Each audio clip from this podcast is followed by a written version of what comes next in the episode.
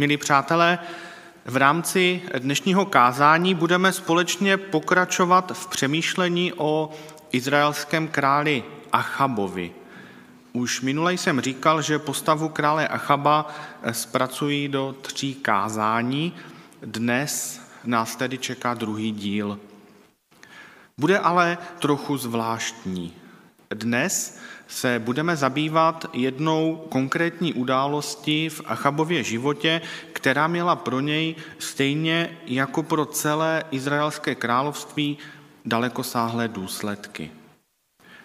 Text popisující tuto událost jsme četli v rámci dnešního biblického čtení z 21. kapitoly první knihy královské a v ekumenickém překladu Bible ji najdeme pod názvem Nábotova vinice. V tomto příběhu hraje důležitou roli mimo jiné také boží prorok Eliáš. Postava jednoho z nejvýznamnějších proroků starého zákona, jehož význam přesahuje až do novozákonního Ježíšova působení, je natolik komplexní a obsáhlá, že si zasluhuje samostatnou sérii kázání. Mohu vám slíbit, že se k jeho postavě v budoucnu vrátíme. Pro tentokrát vezměte za vděk informací, že prorok Eliáš působil právě v době králování krále Achaba. Pojďme se tedy nyní společně zamyslet nad příběhem Nábotovy vinice. Na úvod se vás zeptám, jak se vám ten příběh poslouchal? Jaké pocity ve vás vyvolával? Je to šíleně nespravedlivý příběh. A já, když ten příběh čtu a představuji si, že na místě nábota je mi někdo blízký, tak se mi úplně svíra srdce a tu nespravedlnost velmi těžce prožívám. Jsou to pocity absolutní nespravedlnosti a také určité bezmoci jednotlivce vůči systému. Dovolím si ten příběh stručně zrekapitulovat. Jistý nábod izraelský Muž, o kterém se jinde v Bibli nic dalšího nedočteme, měl tu smůlu, že jeho vinice sousedila s královským pozemkem. Jednoho dne po jeho vinici zatoužil král Achab a dělal všechno možné, aby vinici získal. Nábotovi nabízel výměnu pozemku za jiný, dokonce lepší Nabízel výbornou kupní cenu a nabízel prakticky cokoliv. Nábod ale zůstal neoblomný a všechny královy nabídky odmítal. Když králova žena Jezábel viděla, jak se král trápí, rozhodla se vstoupit do hry. Přesvědčila krále, aby se o nic nestaral a připravila plán, ten plán zahrnoval několik kroků. Za prvé, vydávala se za krále a mimo jiné sepsala několik dopisů podepsaných královým jménem a potvrzených královou pečetí. Za druhé, vyhlásila falešný půst jako výraz veřejného pokání v těžké době, aby pak mohla najít a označit vyníka, který způsobil neštěstí v izraelském království. Bylo zcela zřejmé už předem, kdo tím vyníkem měl být. Za třetí překroutila právo a přesvědčila kompetentní osoby ve vedení daného města, aby jí poslouchali a šli na ruku. Za čtvrté nechala zatknout nábota, a na základě inscenovaného soudního procesu, svědectví falešných svědků a vyhlášení trestu byl nábod ukamenován. Nábod izraelský tak byl odstraněn a cesta k jeho vinici byla pro krále Achaba volná. Tolik první polovina příběhu, řekněme ta velmi akční. Zde v polovině můžeme konstatovat, že Jezábelin plán byl úspěšný. A tady bychom si i v dnešní době na základě různých zpráv a zkušeností mohli říci, jak je to možné, že se zlým lidem tak daří. Jak je možné, že zlo je takto úspěšné? Co pak to pán Bůh nevidí? Pán Bůh tady není?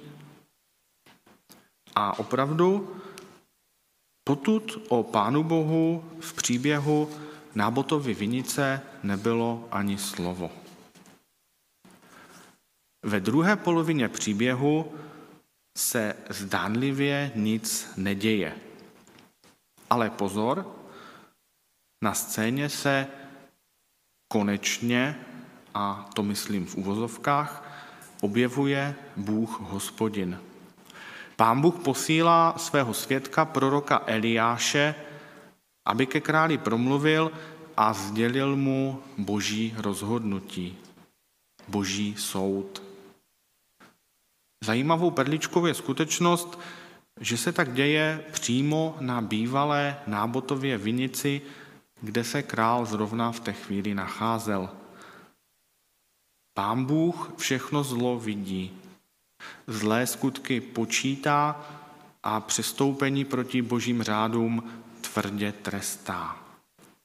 Pán Bůh je spravedlivý a svatý a prorok Eliáš vyhlašuje boží soud nad Jezábel i nad Achabem. Jak to pak s nimi dopadlo ve skutečnosti, o tom si povíme příště. Na konci příběhu ale sledujeme zvláštní věc. Král Achab činí pokání. Jeho reakcí na boží slovo skrze proroka je lítost, změna chování a snaha zlé skutky napravit. Je evidentní, že nábotovi vinice si král Achab od té chvíle zřejmě už vůbec neužil. Tak, jak pán Bůh vidí zlo, vidí také snahu o dobro. Proto své původní rozhodnutí mění a boží soud nad Achabem odkládá na pozdější dobu. To byl ve zkratce příběh Nábotovy vinice. Podívejme se nyní společně na jednotlivé postavy a zkusme vyhodnotit, jakým způsobem k nám dnes promlouvají. Učiníme tak na příkladu Achaba, Jezábel a Nábota. Nejprve tedy král Achab. V tomto příběhu král Achab jedná překvapivě korektně. Snaží se získat sousedovu vinici poměrně poctivě. Nabízí výměnu nebo koupy. To je zcela v pořádku. Když nábod jeho nabídky odmítá, král Achab je touto skutečností zklamán, ale sám si nedovoluje boží řády překročit nebo porušit. Vlastně v tu chvíli neví, co má dělat dále. Jeho zodpovědností je ale skutečnost, že nechává konat Jezábel. Její zlé skutky se tak stávají jeho zlými skutky. Král Achab představuje věřícího člověka, křesťana, který Pána Boha zná, ví, co má dělat, ale nedělá to. V jeho životě se najednou objeví touha po něčem, co zcela překryje všechno ostatní. To musím mít, toho musím dosáhnout. Říká takový člověk a všechno ostatní jde stranou. Nejprve touha, potom žádost, potom žádostivost, potom hřích a zlý skutek.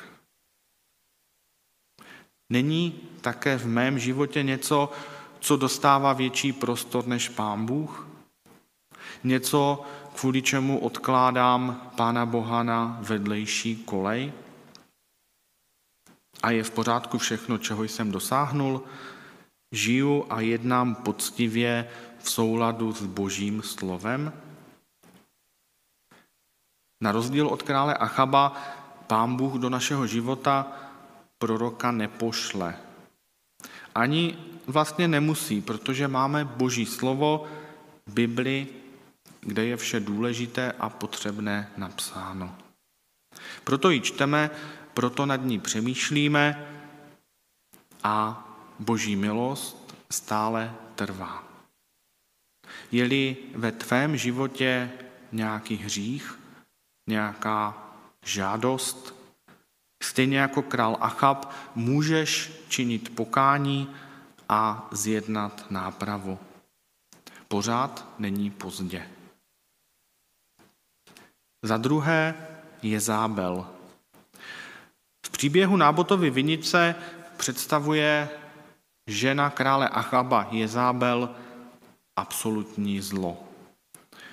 Žena zlá, vychytrala, falešná a všeho schopná. Boží řády a pravidla ji nezajímají. Jde si tvrdě za svým a svému cíli je ochotná podřídit úplně všechno. Přesně ji charakterizuje tato věta z první královské 21.7. Já sama ti dám vinici nábota izraelského. V příběhu nábotovy vinice kraluje zlo, protože králem se v té chvíli stává Jezábel. Achab je jen taková loutka. Postava Jezábel představuje člověka, který má moc, zároveň Pána Boha nejen neuznává, ba dokonce proti němu bojuje a pokud je třeba, překračuje všechny normy a morální hodnoty proto, aby dosáhnul svého. Tady si můžete dosadit cokoliv.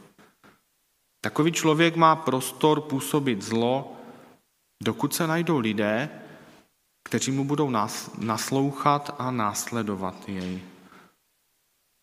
V příběhu Nábotovy vinice takové lidi představovalo vedení města. V textu jsou zmíněni starší a šlechticové, které Jezábel úkolovala, oni slepě poslouchali a vlastně dělali tu špinavou práci. Samozřejmě se na zlu podíleli a byli za něj také zodpovědní.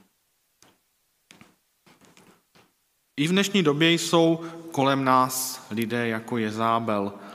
Pán Bůh takovým lidem svěřil moc a zodpovědnost, jestli budou konat zlo nebo dobro. A mnozí si vybrali zlo. A mají kolem sebe lidi, kteří jim naslouchají a tak se na konání zla podílejí. A mohli bychom uvést spoustu příkladů z historie, kdy tomu tak bylo a stále je.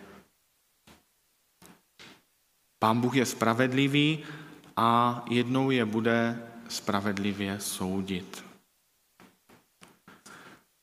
Jaký je v takové chvíli úkol křesťanů? V listu Efeským 5.11 je napsáno Nepodílejte se na neužitečných skutcích tmy, naopak je nazývejte pravým jménem. My křesťané máme být ve světě velmi obezřetní. Pán Bůh nás učí, že se zlem se ve světě budeme setkávat, ale nemáme mu podlehnout.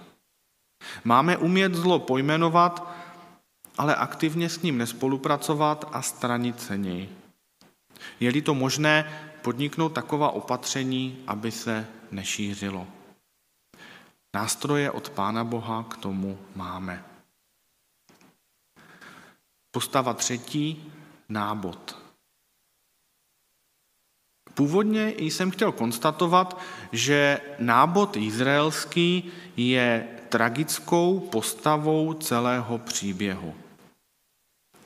Ale když jsem nad tím přemýšlel, uvědomil jsem si, že to vlastně vůbec není pravda.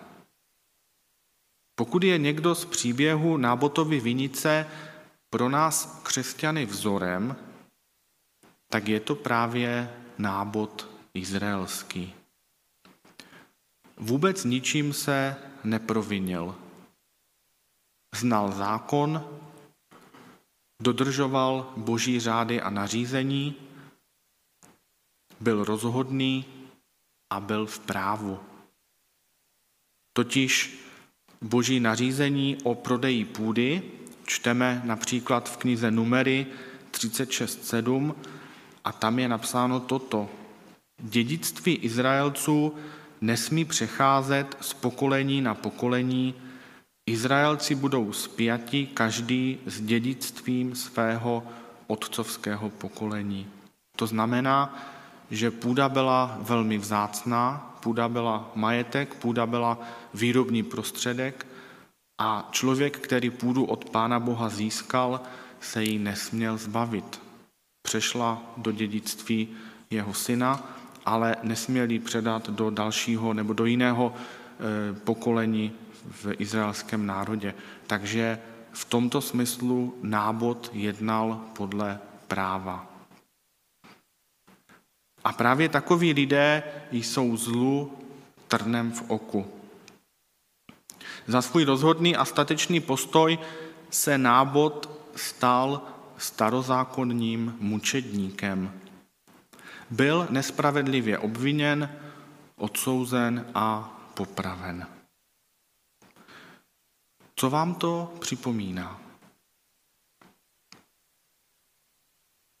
Nábotův příběh nese výrazné ježíšovské rysy. A můžeme konstatovat, že nábot je ve starém zákoně před obrazem Ježíše Krista. Achab stejně marný jako král Herodes. Jezábel zlá stejně jako Pilát. Stařešinové a vládcové města, loutky stejné jako židovská velerada. Falešní svědkové, obvinění zrouhání proti Bohu, soud a vykonání rozsudku trestem smrti. A příčinou toho všeho člověk, který se neprovinil, nepošpinil a nesklonil před zlem. Nábot a také Ježíš. Nábotův, stejně jako Ježíšův příběh, přesahuje do věčnosti. Zde na zemi něco ztratíme, ale v Božím království na věčnosti daleko více získáme. Možná si teď někdo řekne, stálo to nábotovi za to? Přece, kdyby králi vyšel vstříc, tu vinici prodal nebo vyměnil dokonce za lepší pozemek, nestalo by se vůbec nic, žil by dále a měl by se dobře. Je to možné ale ona to také může být určitá relativizace zla. Jak daleko zlu ustoupím? Co dokážu obětovat? A co vlastně chce Pán Bůh? Upozorním vás na jeden důležitý moment. Víte, proč chtěl Achab koupit Nábotovu vinici?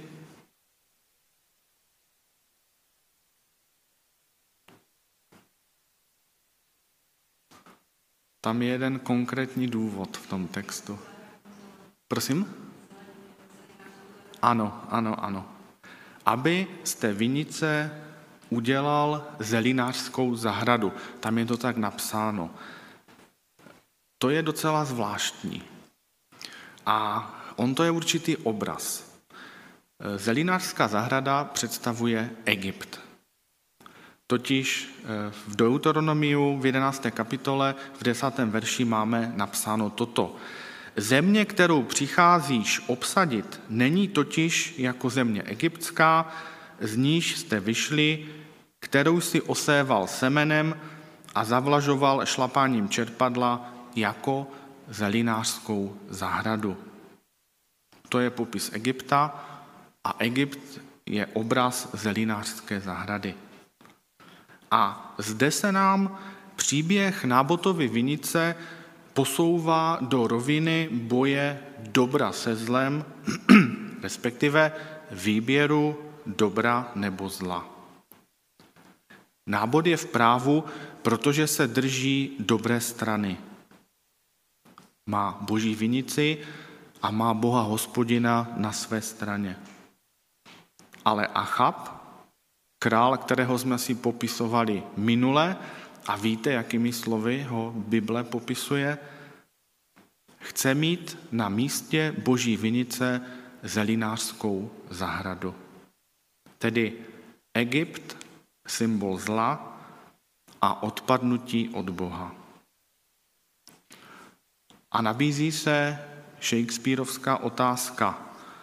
Být či nebýt? Nikoliv vinice nebo zelná zahrada, ale být, tedy zlo, či nebýt, tedy dobro? A nebo je to opačně? Milí přátelé, přejí nám hodně moudrosti při hledání Boží vůle, rozpoznávání dobré a zlé strany a správná rozhodnutí na důležitých životních křižovatkách. Amen.